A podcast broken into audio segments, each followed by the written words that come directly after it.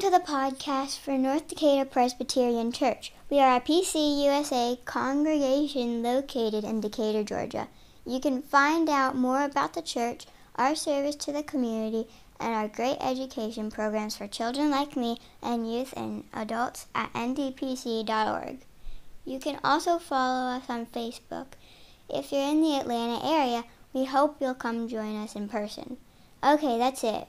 On to this week's scripture and sermon. Hey, good morning, friends. In just a second, I'm going to read a portion of scripture from the first letter of John. There are three John letters tucked there in the back of our scriptures. Scholars who study these texts think that these were likely written at the very same time, all three letters at the same time, by the same person. We don't know exactly who that person was. It could have been the same person that wrote the Gospel of John, or it might have been another leader in the community of disciples who received and read John's Gospel. Either way, these letters, these three letters, can be read as a kind of commentary on John's Gospel. They give us a sense of what it was like for a community to read John and try to live by John's message. What was the message of John's Gospel? Do you remember? Well, in part, it's found in 15, chapter 15, when Jesus is gathering with his disciples and they are sharing a meal together, and he says to them, Love one another as I have loved you. Jesus says, I will go away, but I will leave you with my spirit. And you, as my disciples, are to be a community of friends.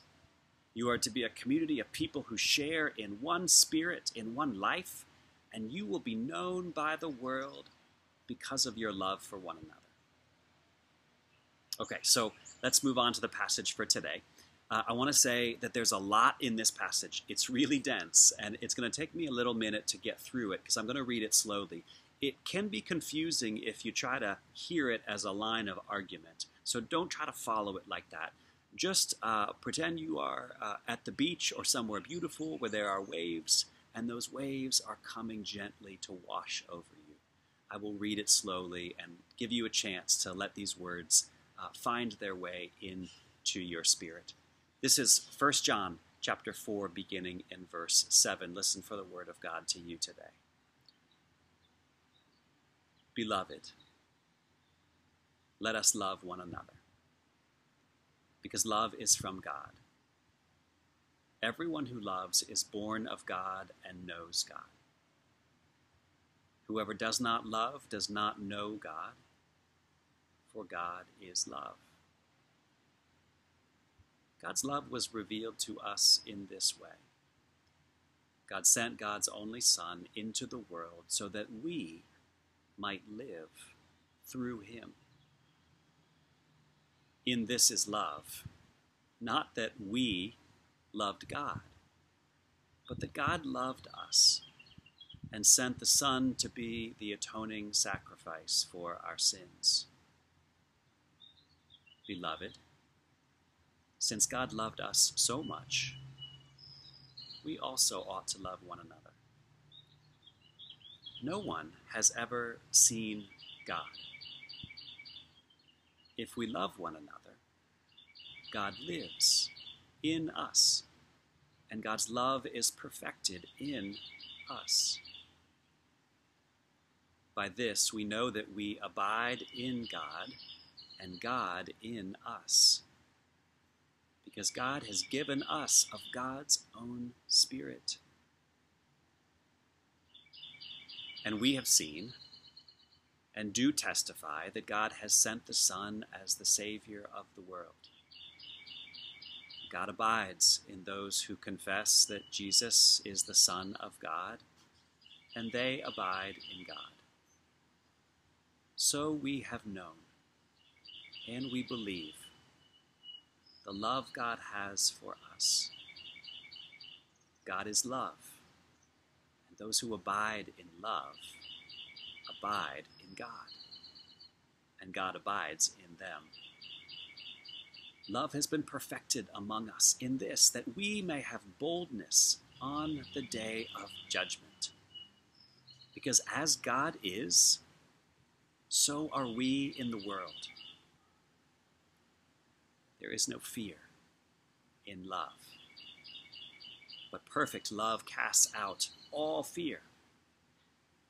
For fear has to do with punishment, and whoever fears has not reached perfection in love. We love because God first loved us. Now, those who say, I love God, and hate their brothers or sisters are lying. For those who do not love a brother or sister whom they have seen cannot love God, whom they have not seen. The commandment we have from God is this those who love God must love their brothers and sisters also. That is the word of God for you, the people of God, from 1 John this morning. We say together, Thanks be to God. So there's been a fight. There's been a fight. That is the reason that the author of 1 John wrote these words. There's been a bad fight among people who are supposed to love each other. I wonder if you could imagine such a thing ever happening a fight taking place among people who are supposed to love each other. Can you imagine it? I can imagine it. Uh, I could imagine it in a family, for example. I can see in my mind's eye an argument taking place between spouses over who's really doing the work of running this household. I can I can see in my mind's eye an argument taking place between a parent and a teenage child about whose life this really is and who's really in charge. I can even imagine an argument taking place in the loving community of the church. I can an argument taking place about the church's money and what it gets spent on, or whether a staff member is doing a good enough job. I can imagine that argument happening. Certainly, we in the church have argued about the church's role in society and how we are to live in God's freedom and God's love. We've argued about whether women have the gifts to lead the church. They do. We've argued about whether a follower of Jesus can love someone of the same gender. They can. We are arguing right now about whether racism is an existential threat and whether it should be the focus of the church's time and energy. It should. but we argue about those things. Fights happen all of the time in communities that are based on mutual love, in schools and neighborhoods, in churches and in families. So, behind this letter of First John, there was an argument about belief or practice. They were arguing in that community about how to translate a crucified, resurrected Messiah into the living of their daily lives. They were working out what it meant that Jesus had inaugurated the reign of God on earth and, and what that means exactly for how we are to live and what we are to think. Now, they couldn't agree about everything, about every detail of that kind of life. They couldn't agree then, and we really honestly can't agree now. If we all just take a step back and we try to get some distance, all of us would probably say, well, of course they would argue about those kinds of things. There is, there is nothing about following Jesus that is obvious or even easy. We're going to disagree along the way. But remember, in this particular community, their unity was the proof that the Spirit, that God's Spirit was with them. So, what happens in that community? God forbid if there is conflict, if there is disruption, if there is an argument, if we're fighting, does it mean that God is no longer with us? It's actually not a bad question to be asking. Because we know what happens when we fight with each other. We know what happens, right? We know exactly what happens when we fight with each other. It starts with a disagreement. And all of a sudden, the person that we disagree with becomes a threat to us. our fight or flight instinct kicks in, and for those of us who decide to fight, we need for that person that we disagree with to change, or to relent, or to go away so that we can be right.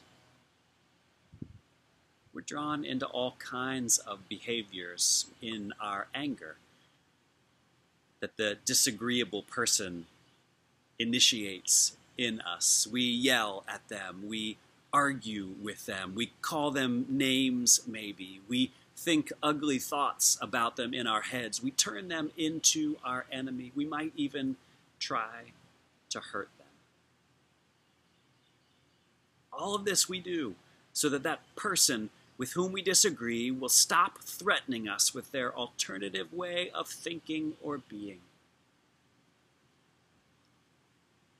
When we become angry like this, our love for that person quickly gets chased away.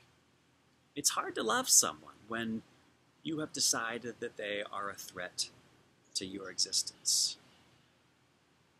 But by that point, we don't care about love anymore. We just need to be right. In the moment, we think it's more important to be right than to be loving. So, can you imagine that? Can you imagine someone ever deciding, ever, ever deciding that they would prefer to be right instead of loving? Oh, I can. I've seen it.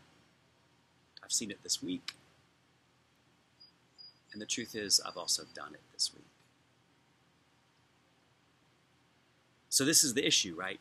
This was the issue 2,000 years ago for the community of John's disciples of Jesus. It, it, it's the issue in our community, in our family, in our world today. And so, as the writer of First John is putting these words to paper, he's asking, How do you respond to a situation in which people, maybe you, maybe me, have decided that we'd rather be right than loving? What do you say? The author decides to go deep, deep into theology, deep into reflection about God. And from that deep place, the author draws out these three powerful yet simple words in Greek theos, eimi, agape. We translate them as God is love. It's not that God loves. Yes, God does do that. God loves as a verb. We know that to be true what is being insisted here by the author is that God's being is love. What is God? What is God's essence? What is God's nature? What is God's character? What is God's isness? Is God knowledge? Well, sort of. Is God power? Yeah, kind of. Is God presence? Well, sure, but not exactly. God is love. So the author goes on because God is love, we experience that love in everything that God does. So, how does God love us? God loves us through the creation. God loves us through the gift of your body and your breath. God loves you through the arc of your lifetime. God loves, through, through, loves you through your capacity for adaptation God loves you through the cycles of life. God loves you through the interdependence of every living being, including you. God also loves us through Jesus.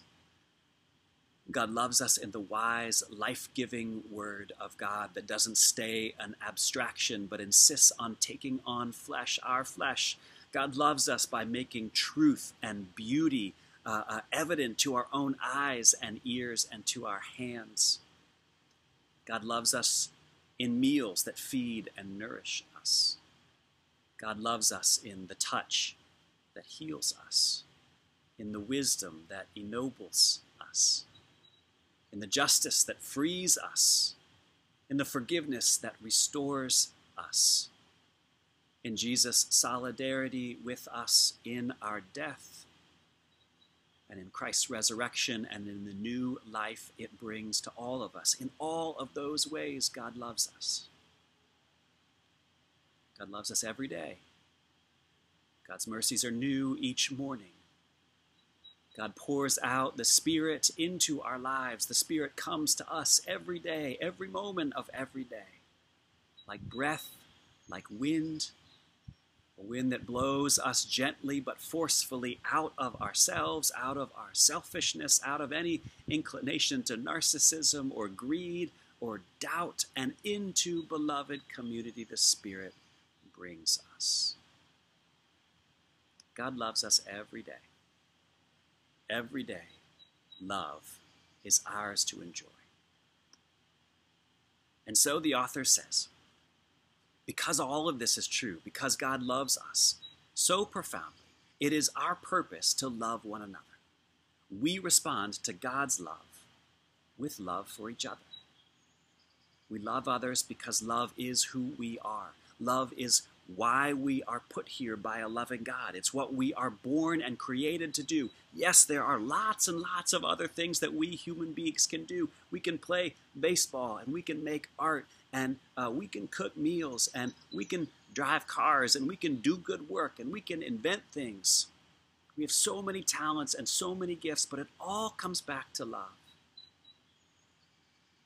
That's what Paul was trying to say. Poor restless, sometimes angry Paul.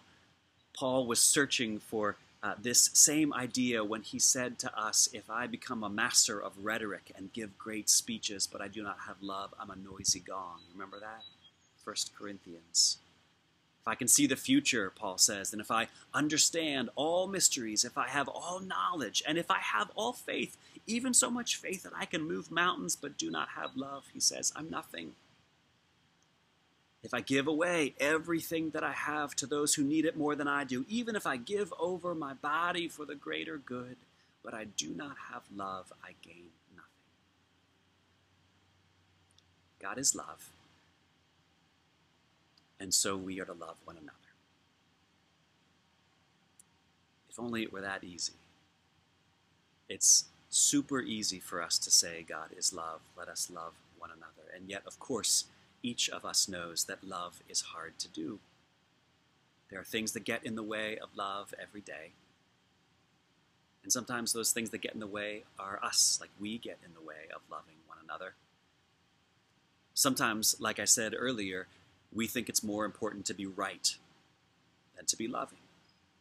Especially when we're arguing with each other about moral matters, which we do all the time. So many of you have recently or a long time ago come to the place where you uh, understand uh, the evils of racism and you decide that you want to be anti racist. But the temptation in our desire to be on the right side of that moral issue is to see every one of our white brothers and sisters who isn't yet on board with the program as a racist.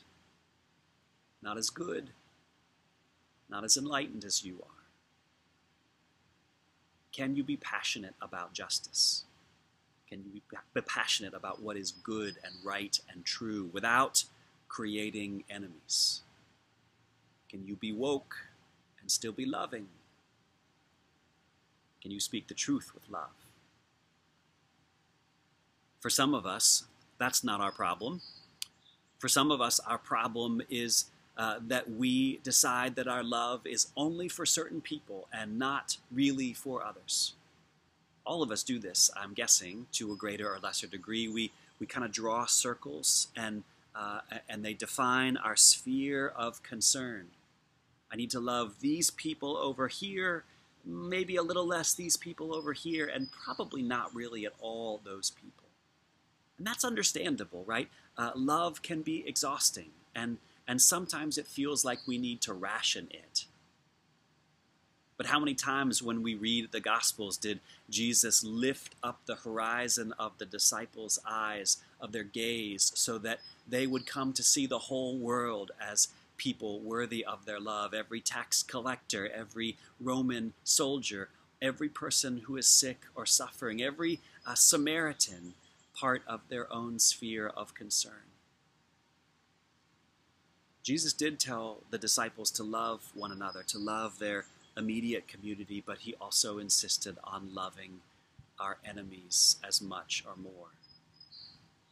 when I begin to draw those circles, it's hard to imagine anyone being left out of our sphere of concern. Some of us struggle to love because we've decided love doesn't really work.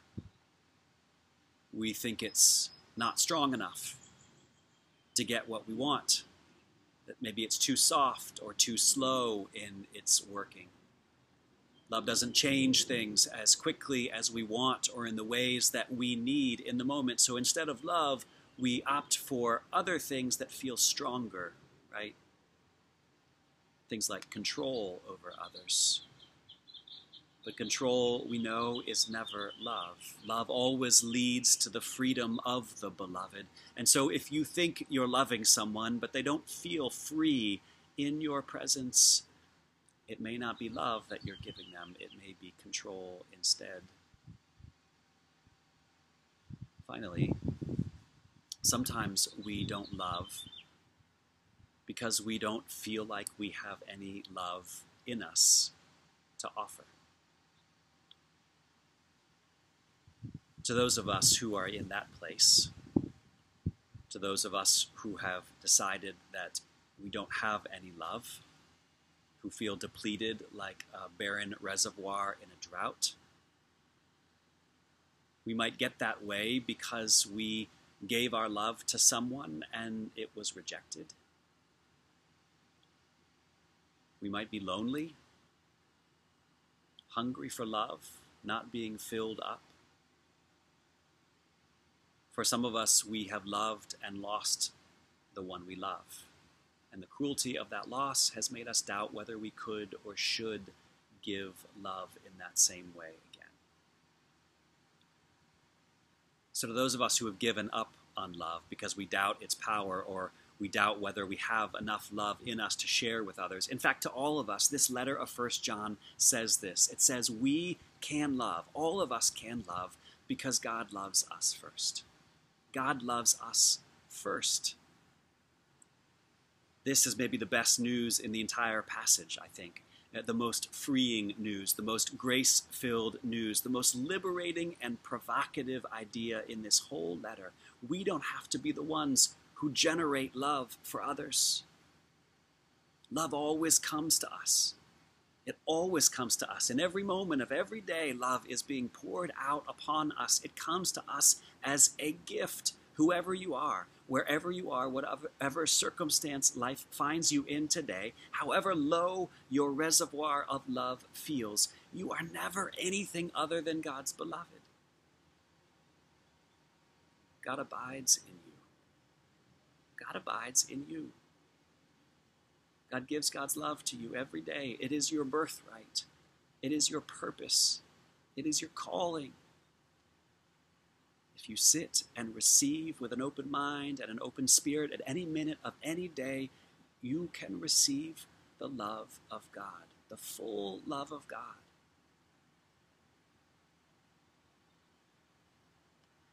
By now, you all know that I'm wary of simple answers to complicated questions. But if there were ever a simple answer for the difficult questions that life presents us, it would be this love. When in doubt, choose love. So I want to invite you today, at some point, just after our worship is done or later on in the evening, either by yourself or with the community of people that you love, to reflect on where you see and feel love working around you. Name it. Where do you see love? In the gift of the creation?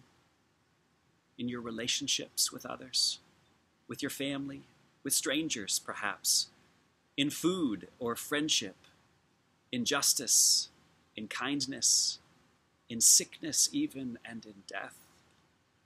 Even in the places where you feel most angry or afraid, is there love there? You may be surprised to find how much love there really is in your life when you stop to name it. You may be surprised at how much love people share with you all the time and how much love that you are sharing with others, you may be surprised to find how much more love there is yet for you and us to share. Friend of mine says about this beautiful and complex and richly theological passage that it can be summed up in these few words God's love never lets us down. God's love never lets us go. And God's love never lets us off the hook from our sacred calling, which is to love one another. Beloveds of God, love one another, for God is love. Let the church say, Amen.